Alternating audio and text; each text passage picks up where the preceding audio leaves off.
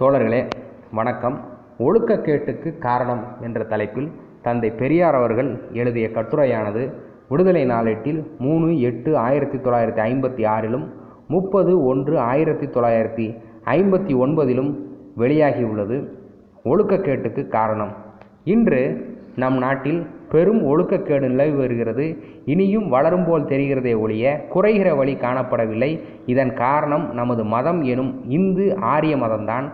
உலகத்தில் இந்த மதத்தில் மத வேத சாஸ்திர புராண இதிகாச ஆதாரங்களில் மத கடவுள்களிடத்தில் மத சம்பந்தமான கற்புக்கரசிகள் முதலிய பெண்களிடத்தில் காணும்படியான பொய் பித்தலாட்டம் ஏமாற்றம் வியாபாரம் பலாத்காரம் ஆகிய காரியங்கள் நடப்புகள் வேறு மதத்தில் மத ஆதாரங்களில் காணப்படுவதில்லை. ஒழுக்கக்கேடான முட்டாள்தனமான காரியங்களை எல்லாம் கூட மதம் என்பதன் பெயரால் பாராட்டுகிறோம் பண்டிகைகளாக கொண்டாடுகிறோம் விரதமாக அனுஷ்டிக்கிறோம் புண்ணிய சரித்திரங்களாக கொள்கிறோம்.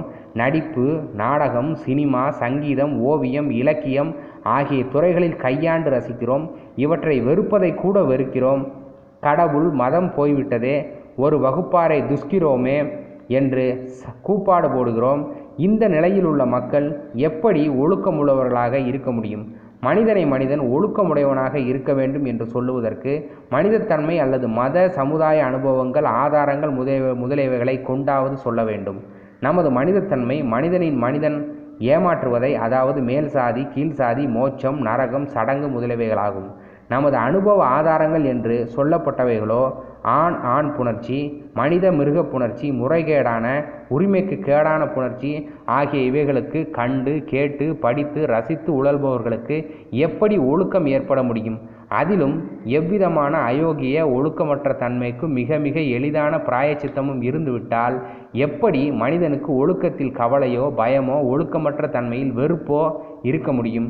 அதிலும் நம் நாட்டு சாதி அமைப்பானது கீழ் சாதியை மடையனாகவும் கல் நெஞ்சலாகவும் ஏமாற்றி தீர வேண்டியவனாகவும் ஆகிவிடுகிறது. ஒரு முஸ்லீமிடமோ ஒரு கிறிஸ்தவனிடமோ இருக்கிற மனித இலக்கம் மனித மனிதனை மனிதனாக மதிக்கும் தன்மை இன அன்பு உதவி இந்து என்பவனிடம் இல்லை. அதிலும் ஆரியன் என்பவனிடம் அவன் மதக்காரனுக்கு காட்டுவது கூட இல்லவே இல்லை.